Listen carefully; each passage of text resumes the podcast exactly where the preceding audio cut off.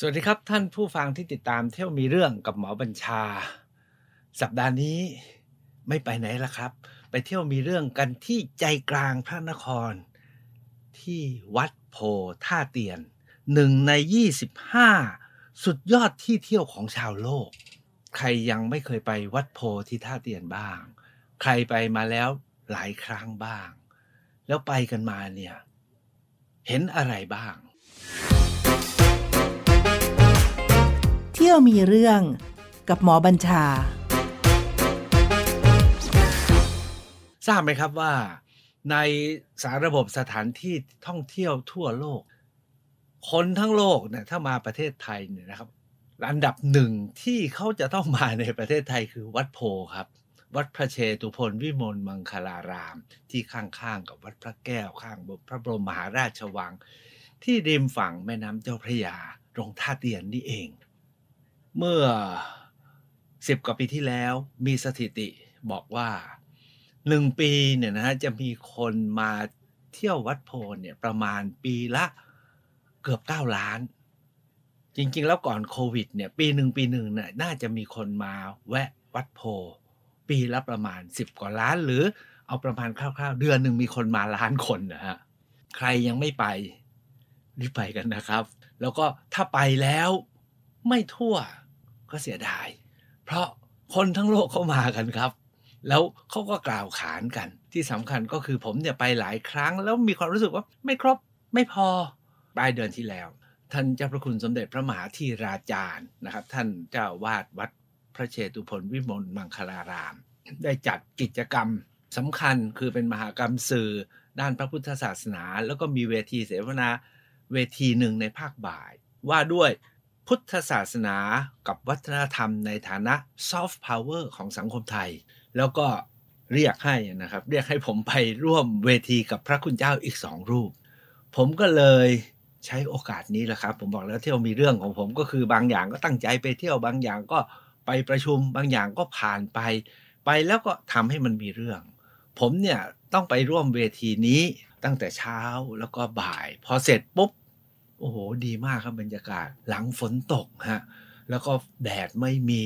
แต่ตอนนั้นก็ห้าโมงเย็นแล้วนะครับ บรรยากาศดีดี ก็เลยเดินเที่ยววัดโพอย่างเต็มอิ่ม และที่สำคัญเชื่อไหมครับว่า ตลอดเวลาประมาณหนึ่งชั่วโมงครึ่งที่เดินอย่างเต็มอิ่มเนี่ยนะครับ คนต่างชาติเต็มไปหมดเลยอะ่ะ ใช้คำว่าคนต่างชาติเต็มไปหมดเลย แต่ก็ไม่ถึงกันแน่นแบบสมัยก่อนโควิด คือมีประปรายบางคนก็เดินชม บางคนก็ถ่ายรูป บางคนก็นั่งพักอยู่ตามม้านะครับ เท่าที่ผมสังเกตดูมีชาติยุโรปผมทอง มีหน้าตาเป็นญี่ปุ่นเป็นเกาหลี มีจีนด้วยมั่งได้ยินเสียงโผล่มา อีกกลุ่มหนึ่งก็คือเป็นกลุ่มพี่น้องแอฟริกันก็มี โดยเฉพาะชาติอินเดียเนี่ยผมเห็นสวดมนต์ด้วย อันนี้เป็นบรรยากาศที่ต้องเรียกว่า คนเราชาวไทยไม่ไปไม่ได้แล้วล่ะครับ แล้วถ้าไปเนี่ยไปยังไง ให้รู้สึกไม่แพ้ คนทั้งโลกที่เขามากัน นี่เป็นอยู่อันดับที่ 24 ของที่ที่คนทั้งโลกมาเที่ยวมากนะครับ อันนี้ตามข้อมูลที่ผมค้นมาได้นะครับ แล้วก็ตามที่บอกแล้วว่า เดือนละล้านน่ะ ถ้าเราไม่ไปเนี่ย จะเสียดาย ที่เกิดมาเป็นคนไทย แล้วอยู่ใกล้แค่นี้เอง มัวแต่ไปเที่ยวที่นู่นที่นี่ที่นั่นกันนะครับ เที่ยวเมืองไทยนี่แหละครับ การไปเที่ยวเวียน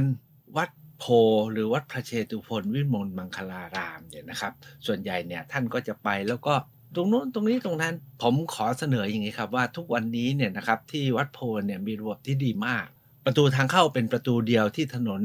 เล็กๆ ซึ่งเป็นอยู่ระหว่างเขตพุทธาวาสกับเขตสังขาวาสนะครับ เป็นถนนซอยเล็กๆ แล้วมีประตูทางเข้าอยู่นะครับ ประตูทางเข้าพอเข้าไปถึงเนี่ยนะครับเขาแยกเสร็จถ้าคนต่างชาติไปอีกช่องหนึ่งถ้าเป็นไม่ใช่คนต่างชาติคือชาวไทยเราก็มาอีกช่องหนึ่งเพราะว่าต่างชาติเขาเก็บตังค์นะครับแต่ชาวไทยเนี่ยเข้าได้ตามอัธยาศัยจะเข้าเข้าออกออกจะมาอีกกี่ครั้งได้หมดเลยนะครับ เมื่อเข้ามาถึงเนี่ย จุดเด่นที่สุดก็คือว่าที่ประตูทางเข้าแล้วก็ทุกตำแหน่งจะมีแผนที่ผังวัดโพติดตั้งไว้ พร้อมกับลูกศรบอกว่าเราอยู่ตรงไหนนั้นพอเข้าไปถึงเนี่ยนะครับ เราก็จะเห็นพระอุโบสถอยู่ตรงหน้า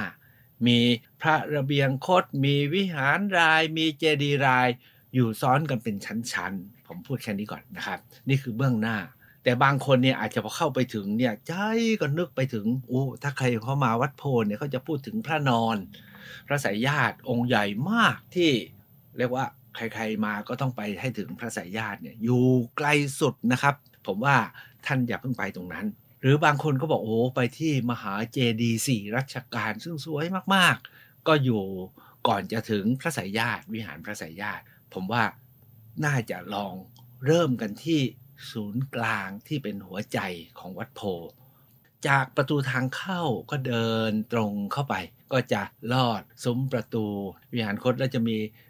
ช่องบอกอะนี่คือพระอุโบสถนะครับ เราจะไปเข้าที่ด้านข้างของพระอุโบสถถามว่าด้านไหนของพระอุโบสถก็คือถ้าพระประธานท่านหันหน้าออกนอก เราก็ไปเข้าที่ฝั่งขวาขององค์พระประธานนะครับ ก็คือถ้าหันหน้าอุโบสถออกไปทาง ด้านนอกถนนราชดำเนิน แล้วก็ไปเข้าที่ฝั่งขวานะครับของพระอุโบสถพอเข้าไปถึงเนี่ยผมขอญาติอย่างนี้นะครับว่าผมจะพาเวียนเที่ยวเป็นชั้นๆ เพื่อท่านจะได้ไปแล้วจำได้นะครับ แล้วระลึกได้ว่าไปที่ไหนบ้างนะครับ พอเข้าไปถึงจุดฝั่งขวาของพระอุโบสถเนี่ยข้อแนะนำของผมแล้วผมไปคราวนี้ผมก็ไปอย่างนั้นก็คือเดินตรงเข้าไปถอดรองเท้าแล้วเข้าไปที่เบื้องหน้าพระอุโบสถเลย จาก เบื้องหน้าพระอุโบสถเนี่ย เราตรงเข้าไปที่หัวใจครับ ในพระอุโบสถของวัดพระเชตุพนวิมลมังคลาราม ซึ่งล้นเกล้ารัชกาลที่หนึ่งเนี่ยพระองค์ท่านเนี่ยพอย้ายเมืองหลวงจากฝั่งทนมาอยู่ฝั่งนี้นะครับ ก็ให้สร้างพระอารามแห่งนี้นี่แหละครับเป็นพระอารามประจำรัชกาลของพระองค์ นะครับเป็นวัดเก่าที่ว่ากันว่ามีมาตั้งแต่สมัยอยุธยา เรียกกันว่าวัดโพก็น่าจะมีต้นโพอันนี้สันนิษฐาน เพราะว่าเราไม่เคยได้จดไม่เคยมีจารึกเดิมไว้เท่าไหร่ แต่พระอุโบสถองค์นี้นะครับ ผมต้องใช้ว่างามเหลือเกิน โดยเฉพาะอย่างยิ่ง โดยเฉพาะอย่างยิ่ง องค์พระประธาน ผมจำชื่อไม่ค่อยได้นะครับ แต่ว่าองค์พระประธานเนี่ยไม่ได้ใหญ่ แต่ประดิษฐานอยู่บนฐานรองรับที่เป็นชั้นชั้นชั้นชั้นที่เรียกว่าชุกชีเนี่ยนะครับ ต้องใช้คำว่า งามเหลือเกิน ตอนที่ผมไปถึงเนี่ยนะครับกำลังมีกิจกรรมมีพิธีการข้างใน ท่านเจ้าประคุณสมเด็จพระมหาธีราจารย์ ท่านเป็นประธานอยู่ เชื่อไหมครับว่าฝรั่งคนต่างชาติเนี่ยเข้ามาอออยู่หน้าประตูด้วยความว่าอยากจะเข้า อยากจะเข้าแต่พอดีมีงานก็เลยเข้าไม่ได้ เขาก็ขอแต่เพียงขอขึ้นบันไดไปยืนที่ประตูและถ่ายรูปได้ไหมขอได้ชมหน่อย นี่คือการให้คุณค่าของคนต่างชาติสำหรับ พวกเรานะครับส่วนใหญ่แล้วเนี่ยนานๆครั้งถึงจะมีประเพณีมีพิธี ผมว่าไปเมื่อไหร่เราก็สามารถเข้าไปได้นะครับ แล้วก็พระอุโบสถเนี้ยมีสองสามสิ่งที่สำคัญ อันที่หนึ่งคือองค์พระประธานและฐานชุกชีประการที่สองนะครับ คือจิตกรรมฝาผนัง ผมไม่มีเวลาที่จะดูนะครับว่าเป็นเรื่องอะไรบ้าง เพราะว่าดูแล้วตาลายมาก ที่สำคัญก็คือ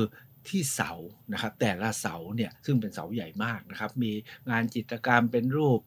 เอ่อเรียกว่าเป็นรูปดอกไม้เป็นรูปผมบอกไม่ถูกนะครับ เอาว่าทั้งงามทั้งเชื่อเรื่องของรายละเอียดแล้วก็สีสัน ท่านออกแบบให้ฐานชุกชีและองค์พระประธานเนี่ยโดดเด่นและงามเหลือเกิน ส่วนที่3เนี่ยผมคิดว่าต้องอย่าพลาดไปดูบานประตูและบานหน้าต่าง โดยเฉพาะอย่างยิ่งจากด้านในบานประตูเนี่ย จะประดับมุกอย่างละเอียดเหลือเกิน น่าจะเป็นเรื่องรามเกียรติ์แต่ที่บานหน้าต่างเนี่ยเป็นลายลงรักปิดทอง ที่น่าสนใจที่สุดสำหรับผมเนี่ยนะครับมีลายกระหนกมีลายอะไรมากมาย แต่ที่ขอบล่างและขอบบนของทุกบานหน้าต่าง ท่านวาดเป็นภาพนิทานสุภาษิตของคนแต่ก่อนไว้เฉพาะที่สำคัญที่สุดสำหรับผม แล้วก็อยากจะเชิญทุกท่านไป วันนั้นเนี่ยผมก็ ไปกราบที่เจ้าคุณว่าผมหาเจอแล้ว แล้วท่านเจ้าคุณสุธีเนี่ยก็บอกให้เนนไปดู ผมก็พาเนนไปดูแล้วผมอธิบายให้เนนจดไปเลยนะครับ เนนเขาก็เลยเอาโทรศัพท์อัดที่ผมพาชมก็คือมีทานเรื่องยายกระตาปลูกถั่วปลูกงาให้หลานเฝ้าหลาน ไม่เฝ้ายายมายายด่าตามาตาตี เพราะว่านกกามันมากินเม็ดถั่วเม็ดงา หลานก็เลยไปบอกใครอะ บอก บอกบอกแมวเออบอกนายพรานก่อนนะครับ บอกให้นายพรานให้ช่วยไปยิงนกนายพรานบอกว่าไม่ใช่โครงการอะไรของข้าหลานก็เลยไปบอกหนูให้กัดสายธนูนายพราน ท่านเขียนเป็นฉากฉากฉากฉากจนครบ 12 บาน ที่ผมต้องยกมาอย่างนี้ก็เพราะว่า ท่านอาจารย์พุทธทาสเนี่ยมาศึกษาที่นี้แล้วท่านบอกว่านี่ไง ปฏิจจสมุปบาท 12 ห่วงโซ่ แห่งปัจจัยการที่ทำให้เรามีทุกข์ หรือดับทุกข์ได้ อาจารย์พุทธทาสบอกเนี่ยนี่คือปฏิจจสมุปบาท ซึ่งเป็นหัวใจพระพุทธศาสนาที่พระพุทธองค์ทรงตรัสรู้ แล้ววางไว้ที่นี่ติดตั้งอยู่ที่อาจารย์พุทธทาสให้ลอกเอาไปไว้ที่สวนโมกข์ไชยา พวกเราก็เอาลอกเอาไปไว้ที่สวนโมกข์กรุงเทพ อยู่ที่นี่นี่เองครับ แต่ที่สนุกกว่านั้นคือ เณรเขาบอกว่าลึกซึ้งกว่าเพลงของ Boy Imagine อีก ผมถามใครอีก Boy Imagine ผมถามเณรนะ แล้วผมก็ไปถามท่านเจ้าคุณ เจ้าคุณบอกไม่รู้ เณรบอก โอ้ Boy Imagine เนี่ย พูดแต่เพียงเรื่องแข้งตาดวงเห็น เห็นด้วยตา ยังไม่ครบ12องอาการของพระพุทธเจ้า นี่เนนนะ เนนเนนตอบผมอย่างนี้ ผมก็โอ้ เนนนี่ไปไกลเหมือนกันก็เลย หวังว่าเนนเนี่ยคงจะเป็นผู้ที่เอาไปขยายต่อนะครับ นี่แหละครับ ในพระอุโบสถเอาแค่นี้ก่อนนะฮะก็จุใจแล้วความจริงอะหลายคนอ่านว่าพอละอิ่มละผมเคยไปครั้งหนึ่งเห็นอันนี้ผมอิ่มผมกลับเลยครับ แต่ ห้ามกลับนะครับ คราวนี้เนี่ยพอเราอิ่มเสร็จก็ออกมาจากพระอุโบสถ ผมอยากจะให้ทุกท่านอย่าเพิ่งรีบลงจากบานประตู ยืนอยู่บนประตูแล้วมองออกไป จะเห็นระเบียงคดหรือกำแพงแก้วเนี่ยเป็นชั้นๆ กับศาลาราย แล้วเห็นเจดีย์ราย รอบพระอุโบสถเขาว่ากันว่า วัดพระเชตุพนวิมลมังคลารามแห่งนี้ เป็นวัดที่มีเจดีย์รายมากที่สุด ในประเทศไทย ซึ่งผมยังไม่ได้มานับเทียบกับที่เมืองนครนะครับผมว่านครมากกว่า เพราะว่าที่วัดพระเชตุพนที่เขาเขียนกันไว้นะ่ะชอบอ้างกันไปทั่วๆไปบอกมี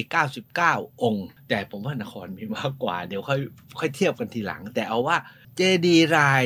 มีลักษณะพิเศษ ที่ไม่เหมือนใคร เพราะเจดีย์รายที่นี่นะครับ ทั้งเจดีย์รายทั่วไปกับเจดีย์ราย 5 องค์บนฐานร่วม แล้วก็ยังมีเจดีย์แบบมหาเจดีย์และยังมีแบบทรงปรางค์นะครับนี่นะเจดีย์ที่เป็นสถูปอยู่ในวัดพระเชตุพนเนี่ยมี4สาห้ากรุ๊ปเนี่ยนะครับ มีคุณลักษณะพิเศษก็คือ ประดับด้วยกระเบื้อง เป็นดอกไม้เป็นนั่นเป็นนี่ ไม่ต้องไปครับบาร์เซโลนาเนี่ยผมไปบาร์เซโลนาแล้วไปตื่นเต้นกับการประดับประติมากรรมกระเบื้องแตกที่เขาบอกเป็นที่สุดของโลกนะครับมีศิลปศิลปินหลายคนสร้างงานกระเบื้องแตกไว้ที่บาร์เซโลนาแล้วก็ลือเรื่องไปทั้งโลก เพราะว่าที่วัดโพนี่แหละ อันนี้แหละเป็นเหตุให้ทุกชาติเขาต้องมาดู เพราะว่าประดับไว้อย่างวิจิตรที่วัด อรุณราชวรารามวัดแจ้งก็แบบหนึ่ง แต่ผมว่าที่วัดโพนมีความวิจิตมีความประณีตที่มีลักษณะเฉพาะที่ไปแล้วจะตรึงตาตรึงใจมาก โดยเพราะอย่างยิ่งเจดีรายทั่วๆไป กล่าวกันว่าล้นเก้ารัชกาลที่ 3 เป็นผู้ให้สร้างไว้เพื่อที่จะเป็นที่บรรจุอัธิธาตุของพระราชวงศ์แต่ตอนหลังก็ไม่ได้บรรจุ แต่ ที่ทั้ง 4 มุมนะครับของพระอุโบสถด้านนอกเนี่ยนะครับรัชการัชกาลที่ 1 ได้ทรงให้สร้างเจดีย์รายอยู่ตาม 4 มุมห้าองค์อยู่บนฐานร่วม กล่าวกันว่าบรรจุพระบรมสารีริกธาตุไว้ แค่นี้ก็เกือบจะอิ่มแล้วเนาะนะครับ การไปที่ออกจากพระอุโบสถแล้วเนี่ยผมแนะนำให้เลาะออกผ่านเจดีย์รายแล้วออกไปที่ขอบนอก ที่อยู่ริมฝั่งถนนราชดำเนิน เพราะท่านก็จะเห็นซุ้มประตูนะครับหอกลอง หอนาฬิกาของของกรุงรัตนโกสินทร์ที่อยู่ริมคลองหลอดนะครับ เราก็จะเห็นอยู่ข้างนอก อันนี้คือด้านหน้าสุดที่อยู่ประชิดถนนราชดำเนิน ผมเนี่ยก็ใช้วิธีประทักษิณเวลาไปวัดเนี่ยนะเวลาเดินผมจะเดินประทักษิณเป็นรอบหนึ่งเดินชั้นในในพระอุโบสถ อันที่สองเดิน รอบพระอุโบสถชั้นใน แล้วออกมาที่ชั้นนอกแล้วก็เดินอีกรอบหนึ่ง แค่นี้เนี่ยนะครับ ก็รู้สึกอิ่มละเป็นที่ใช้คำว่าพอใจ ถ้าหากว่าท่านไปช่วงเช้า แดดไม่ร้อน กับช่วงเย็นแดดร่มลมตกแล้วเนี่ยจะเป็นเวลาที่เหมาะ ส่วนใหญ่เรามักจะไปวัดโพกันตอนกลางวัน แล้วมันร้อนมันก็เลยเสียสุนทรียะในการดื่มด่ำที่สำคัญคือวัดโพเเปิดจนถึง6กโมงครึ่งนะครับ เพราะฉะนั้น ท่านไปเถอะนะครับ แล้วผมแนะนำให้ไปตอนเย็นอากาศดีดีบรรยากาศดีมาก แล้วยิ่งถ้าว่าวันที่แดดสวยฟ้าสวย จะสะท้อนแสงตอนเย็นเนี่ยสวยมาก วันนั้นเนี่ยฟ้าครึ้มเพราะฝนเพิ่งตกมาตอนกลางวัน ก็ชุ่มฉ่ำและเย็นดีนะครับ จากนั้นเนี่ยผมก็จะเดินเวียนขวาเพื่อจะไปที่หลังพระอุโบสถ นี่ผมผ่านพระอุโบสถแล้วนะครับ แล้วด้านหน้าพระอุโบสถเกี่ยวกับเจดีย์รายนี้สองที่สุดนะครับของวัดโพที่พอเราเข้าไปด้านหลังพระอุโบสถเนี่ยตรงนี้นะครับ มีอีกชุดหนึ่งที่จะตื่นตาตื่นใจแล้วเรียกว่าไม่ไปไม่ได้นะครับ อย่างน้อยที่สุดมี 3 อย่างคือ พระมหาเจดีย์ทั้ง 4 อันที่ 2 คือพระมณฑปจตุรมก แล้วอันที่ 3 ก็คือพระสายญาติพอเราอ้อม เพียงแค่อ้อม ผมใช้ว่าเพียงแค่อ้อมถึงหลังพระอุโบสถเนี่ยนะครับ มองไปทางซ้ายมือ โอ้โหจุดนี้ต้องหยุดนะครับ หยุดแล้วก็ดูยอดของมหาธาตุเจดีมหาเจดีทั้งสี่องค์หนึ่งเป็นสีทอง องค์หนึ่งเป็นสีขาว องค์หนึ่งเป็นสีเขียว แล้วองค์หนึ่งที่อยู่ถัดไกลออกไปนิดเป็นสีน้ำเงิน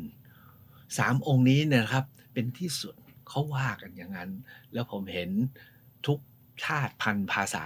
ไปล้อมไปอยู่กันตรงนั้นแล้วครับไปลอดอยู่ตามฐานแล้วก็ถ่ายรูปสารพัดมุม เพราะถ้าท่านถ้าท่านเข้าไปใกล้ ก็จะถ่ายเห็นแต่ยอดหรือแต่ฐานแต่ละองค์ท่านต้องมองไปจากมุมไกลนะครับก่อนที่จะเข้าไปถามว่าองค์ไหนสำคัญที่สุดผมว่าเสมอกันหมดเลยทั้ง 4 องค์ นะครับองค์กลางที่เป็นสีทองเนี่ยนะครับล้นเกล้ารัชกาลที่1เนี่ยท่านอัญเชิญ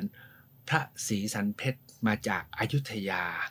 ซึ่งมีเรือแต่แก่นแกนหลังจากเสียกรุงใช่ไหมครับก็เกิดสภาพชำรุดเสียหาย ท่านเนี่ยอัญเชิญแก่นแกนมา เพื่อจะมาบูรณะเป็นพระประจำนคร แต่ปรากฏว่าหลายฝ่ายบอกว่าถ้าชำรุดขนาดนี้แล้วเนี่ยไม่เป็นมงคล ควรจะสร้างใหม่เถิด หรืออัญเชิญพระที่สมบูรณ์รัชกาลรัชกาลที่หนึ่งท่านก็เลย บรรจุไว้ในสถูปแล้วก่อเจดีย์คลุมไว้ก็เลยเรียกว่าพระเจดีย์สีสันเพชรนะครับ พระเจดีย์องค์นี้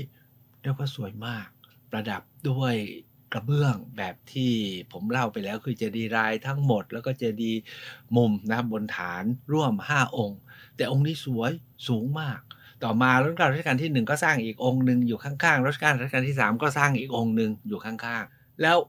องค์สีน้ำเงินเนี่ยรัชกาลรัชกาลที่ 4 ท่านส่งให้สร้าง แล้วก็ท่านปรับแบบนิดหน่อย ท่านไปเอาแบบมาจากพระเจดีย์ศรีสุริโยไทยที่ยุทธยามาสร้างนะครับ ก็เป็นสี่องค์แล้วว่ากันว่าล้นเก้ารัชกาลที่ 4 ทรงตรัสว่าให้มีเพียงแค่สี่องค์นี้พอองค์ต่อๆไปไม่ต้องมาสร้าง เติมที่นี่แล้วนะครับไม่ก็ต้องมากันจนต่อเนื่องนะครับ แล้วก็จะไม่มีที่สร้าง เข้าใจว่ารัชกาลที่สี่ท่านหมายว่ากำลังงาม เดี๋ยวจะมากเกิน แต่ท่านใช้คติอย่างนี้ ท่านใช้คติน่ารักนะฮะสี่พระองค์นี้ได้ทันเห็นกันนะครับ ได้ทันเห็นกันคือรัชกาลที่สี่ท่านก็ได้ทันทันรัชกาลที่หนึ่งพอหลังจากนั้นมาเนี่ยก็พอรัชกาลที่ 5 ประสูติในรัชกาลที่ 1 ท่านก็สิ้นแล้ว ท่านบอกว่าให้ยุติเพียง 4 รัชกาลที่ได้ทันเห็นกัน ก็เออเป็นคติที่น่าสนใจที่น่าพิจารณานะครับ สุดท้ายทั้ง 4 องค์เนี่ยเป็นอีกไฮไลท์นะครับ มีชื่อโดยละเอียดผมจำไม่ได้ เพราะชื่อก็เป็นคำทางศาสนาที่ยาวมากจำไม่ค่ได้ เอาว่าเป็นมหาเจดีย์สี่รัชกาล1 2 3 4 จากจุดนี้เนี่ยจะเดินตรงต่อไปนะครับ ก็คือถ้าจะว่าไปอาจจะเป็น ด้านหน้าวัดแต่เดิมทุกพื้นที่นี้คือพื้นที่วัดโพแต่ดอแต่แต่ก่อน ท่านก็สร้างเป็นมณฑปจตุรมุกไว้ แล้วยักษ์วัดโพที่ว่ากันว่าไปสู้กับยักษ์วัดแจ้ง ที่ฝั่งนู้นเนี่ยวัดโพท่าเตียนเนี่ยคือยักษ์ที่ยืนเฝ้ามนดบนี้นะครับไม่ใช่ยักษ์ฝรั่งยักษ์หินทั้งหลาย ยักษ์จีนยักษ์ฝรั่งที่ยืนอยู่ใหญ่ ๆ แล้วเราคิดว่านั่นคือยักษ์วัดโพ ยักษ์วัดโพที่แท้คือ ยักษ์สองตนที่ยืนเฝ้าอยู่ที่ บนดบจตุรมุกนะครับ ตอนนี้เขาใส่ตู้กระจกไว้เรียบร้อยแล้ว บนดบจตุรมุกเนี้ยจุดเด่นที่เป็นสง่าของผมเนี่ยสำหรับผมนะผมว่าอยู่ตรงที่เหนือบานประตูครับ มีงานกระเบื้องตัดมาประดับไว้แบบละเอียดประณีตจริง ๆนะครับ ทั้งฝั่งซ้ายและฝั่งขวา ฝั่งหนึ่งอะทำเป็นรูปแกะทำเป็นรูปแกะแล้วโต๊ะเครื่องบูชา ฝั่งหนึ่งทำเป็นรูปไก่ กับรูปอะไรผมจำไม่ได้แล้วแต่เป็นงานกระเบื้องที่ตัดอย่างละเอียดประณีตมากเพื่อมาประดับไว้ คือแค่ดูแค่นี้ผมว่าก็ที่ประณีตแล้ว เคยไปดูที่เมืองจีนหลายแห่ง ไปหลงไหลความประณีตของที่เมืองจีนบ้างถึงที่ฮอยอันบ้าง มาดูที่นี่ไม่แพ้กันเลยครับเพราะฉะนั้นถ้าหากว่าท่านไปแล้วอย่าพลาดที่มณฑปจตุรมุก แล้วก็ยักษ์วัดโพตัวจริง แล้วก็มีงานกระเบื้อง ผมเห็นฝรั่งหลายคน ไม่ไปไหนฮะนั่งตามเก้าอี้แล้วนั่งชมจากมุมนี้แหละครับ มองมองวัดโพเข้าไป เพราะจะมีมณฑปแล้วก็มีมหาเจดีย์ทั้งสี่นะครับ เป็นฉากหลังแล้วก็เห็นน้องฟ้ากรุงเทพที่สวยมากสองฝากของมณฑปจตุรมุกเนี่ยก็จะมีศาลาการประเรียน ซึ่งตอนนี้ปิดซ่อมอยู่ศาลาการประเรียนนี้ท่านบอกว่าคืออุโบสถเดิม แต่เมื่อตอนหลังที่รัชกาลที่หนึ่งท่านมาสถาปนาเป็นพระอารามหลวง ก็ไปสร้างพระอุโบสถอยู่ อีกด้านที่ฝั่งถนนราชดำเนินอุโบสถนี้ก็เปลี่ยนเป็นศาลาการประเรียน ทุกวันนี้เป็นศาลาปฏิบัติธรรม แต่ตอนนี้กำลังซ่อมนะครับ ก็เลยไม่ได้เข้าไปดู แต่อีกฝั่งหนึ่งนะครับ มีพระศรีมหาโพธิ์เออ อันนี้ก็ดูแล้วน่ารักนะครับเเข้าใจว่ามีบางอย่างมาเติม แต่เติมอย่างน่ารักมาก ทุกท่านคงรู้นะว่า เวลาวัดจีนคนจีนทุกคนก็นึกถึงกวนอิม นะพระโพธิสัตว์กวนอิม แล้วถ้าจะรับแขกคนจีนมาไหว้เนี่ย คนจีนอาจจะชอบไหว้กวนอิมมากกว่าไหว้พระพุทธเจ้าใช่ไหมพระพุทธรูปทั่ว ๆ ไป ที่วัดโพเนี่ยนะครับ มีการนำรูปพระโพธิสัตว์กวนอิมเนี่ยมาประดิษฐานไว้เป็นหมู่ใหญ่ ไม่ได้สร้างแบบองค์ใหญ่โดดแบบที่บางวัดนิยมสร้างทำกัน แล้วทำให้แปลกแยกไปจาก ใช้คำภูมิทัศน์ หรือทัศนียภาพหรือความงามของวัด ที่วัดโพท่าเตียนเนี่ยท่านมีหมู่พระโพธิสัตว์มาประดิษฐานอย่างน่ารัก แล้วก็วางอย่างเป็นจังหวะ ผมนับได้ร่วมสิบองค์นะครับ อยู่ที่เบื้องหน้าพระศรีมหาโพธิ์ก็งามอีกอย่างหนึ่งมีศาลาอยู่ด้านหลังเป็นทรงจีนนะครับ เป็นคล้ายๆเก๋งจีน มีงานรูปมังกรนะครับ ที่อยู่บนสันเชิงชายเนี่ยอันนี้นะ เล็บมังกรเนี่ยคมกริบที่อดไม่ถ่ายรูปไม่ได้ ท้ายสุดของวัดโพที่ใครๆก็ไป ก็คือพระสายญาติองค์ใหญ่ที่กล่าวกันว่ายาวที่สุดในกรุงเทพนะครับ พระสายญาติองค์นี้เนี่ยประธานาธิบดีอเมริกันหรือประมุขแห่งรัฐไหนมา ก็ต้องพาไปดูพระสายญาติองค์นี้ วันที่ผมไปเนี่ยนะครับเขากำลังซ่อมพระวิหาร แต่ก็ดีเหลือเกินครับ ก็เปิดให้เข้าไปนมัสการไปชื่นชม พระสายญาติองค์นี้ได้ การบูรณะน่าจะเพิ่งเสร็จใหม่ ๆ ปิดทองเสียงามอาราม พระสายญาติเนี่ยท่านนอนเรียกว่านอนสายญาติอยู่นะครับ เดินได้รอบองค์นะครับจากด้านหน้าแล้วก็เวียนไปด้านหลัง แล้วก็เขา ป้องกันมีรั้วนะเป็นรั้วไม้งดงามมากไม่ให้คนเข้าไปสัมผัสองค์พระให้เกิดความเสียหาย แต่ณหลายหลายจุดเนี่ยเขาทำเป็นช่องเว้าให้เข้าไปถ่ายรูปกับองค์พระได้ แบบว่าจะถ่ายกับพระเสียก็ได้จะถ่ายกับด้านหน้าพระพักก็ได้ จากพระอุระพระนาพีจนถึงจากพระบาทเห็นได้หมดเลย และที่สำคัญที่ตรงพระบาทนี่สิครับ ทำเป็นภาพมงคลร้อยแปดแสดงถึงเรื่องไตรภูมิ ด้วยงานฝังมุกไฟ ผมใช้ว่าเป็นหนึ่งในงานฝังมุกชั้นเยี่ยม คือแต่ละช่องในร้อยแปดช่องแต่ละช่องงามเหลือเกินนี่มีทั้งร้อยแปดช่อง ผมเห็นฝรั่งอยู่คู่หนึ่งนะยืนดูแต่พระบาทนี่แหละครับ แล้วเขาก็ถ่ายรูปแต่ละช่องแต่ละช่องมา คนไทยเราไม่ค่อยเข้าใจแล้วก็ไม่ค่อยเห็นค่า เมื่อประทักษิณรอบองค์พระสายญาติแล้วออกมาเนี่ยก่อนที่จะลาจากวัดพระเชตุพนวิมลมังคลาราม หรือวัดโพธิท่าเตียนนี่ยครับ มีอีกสิ่งหนึ่งที่ไม่แวะชมไม่ได้ ก็คือมีศาลาเล็กๆ อยู่ศาลาหนึ่งครับ อยู่นอกวิหารพระสายญาติ เป็นศาลาที่อยู่ประชิด ขอบรั้วที่เข้าสู่ที่มหาเจดีย์ทั้งสี่ศาลานี้คือศาลาที่ถือว่าเป็นมหาวิทยาลัย แห่งแรกของประเทศไทยอย่างเป็นทางการ เพราะล้นเกล้ารัชกาลที่สามตอนที่พระองค์ให้บูรณะและพัฒนาเนี่ยทรงให้จารึกความรู้วิชาการเท่าที่พระองค์เห็นแล้วมีคนสามารถรวบรวมมา บรรจุไว้นะครับจารึกเป็นภาษาไทยอ่านได้อยู่บนแผ่นหินอ่อน แล้วก็มีล้อมกรอบอย่างดีนะครับ ถามว่าอยู่ตรงศาลานี้ว่าด้วยตำราเรื่องของตำราเกี่ยวกับเรื่องการดูแลสุขภาพการนวด การกดจุดนะครับ แล้วในจุดอื่นๆ เรียกว่าในทุกวิหารนะฮะ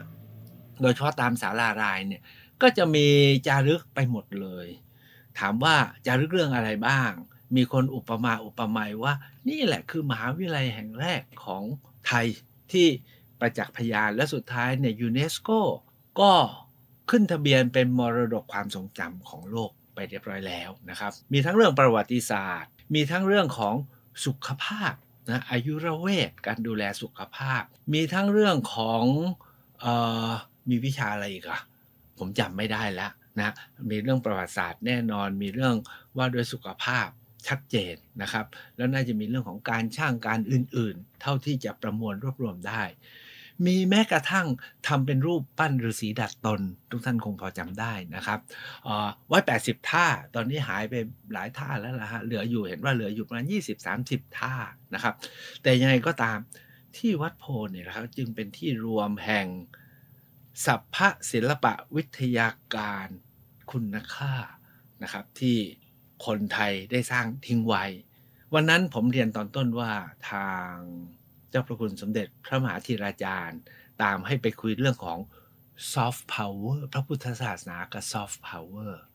ผมนะผมเสนอว่า อย่าคิดว่าพุทธศาสนาเป็นแค่ซอฟต์พาวเวอร์แล้วเอาไปทำเรื่องหาตังค์ทุกวันนี้เวลาเราคิดซอฟต์พาวเวอร์ก็เพื่อไปหาตังค์ใช่ไหมฮะจริง ๆ แล้วพระพุทธศาสนา โดยเฉพาะที่วัดโพธิ์เนี่ยเป็น สุดยอด power ผมใช้ว่าเป็น ultimate power เป็นมากกว่า soft power เป็น power สารพัด และที่สำคัญก็คือ เป็นสิ่งที่เลอค่า เอาแค่ว่าเป็น soft power เพื่อทำหมากินเนี่ย ถ้าวัดโพมีคนมากัน เดือนละล้าน ปีละสิบล้าน ถ้าเก็บเขาคนละร้อยบาท ก็ร้อยล้านเลยนะครับ เพราะศรัทธานะครับหลักคิดต่างๆ เอามาใช้สุรสร้างเป็นวัดฝรั่งบางค่าก็มาดู ตอนที่เรานั่งเสวนากันอยู่ในพระอุโบสถเนี่ยนะครับ วันนั้นปิดโบสถ์ใช่ไหมฝรั่งก็เดินมาข้างหลังเนี่ยนะผมนั่งดูฝรั่งเนี่ยเดินเวียนกัน ไม่รู้กี่ร้อยคน เดินผ่านตอนที่เราบรรยายอยู่ประมาณหนึ่งชั่วโมงสองชั่วโมงเนี่ยฝรั่งทุกคนมาถึงเนี่ยเขาไม่ได้มาฟังเราหรอกครับเขามาชื่นชม แล้วเขาถ่ายรูปกันทุกคนนะครับ บางคนเนี่ยก้มลงไหว้และก้มลงกราบเพราะจริงๆแล้วพระพุทธศาสนาเป็นมากกว่าซอฟต์พาวเวอร์จะใช้เพื่อเศรษฐกิจก็ได้ แต่จริง ๆ แล้วเนี่ยเราต้องใช้ให้สมค่าของพระพุทธศาสนาก็คือ เอาคุณค่าความจริงแท้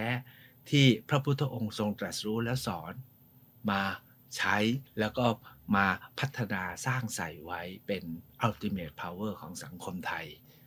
ใครยังไม่ไปไปนะครับ วัดโพอยู่ตรงนั้นเอง อยู่กรุงเทพนี่เอง ไปแล้วไปให้ถึงคุณค่าแท้ที่ลึกไม่ใช่แค่ ไปหาซอฟต์พาวเวอร์มาทำมาหาเงินนะครับ พบกันสัปดาห์หน้า ผมน่าจะต้องพาไปต่างประเทศแล้วล่ะครับ ส่วนไปไหนตามกันครับ เที่ยวมีเรื่องกับหมอบัญชา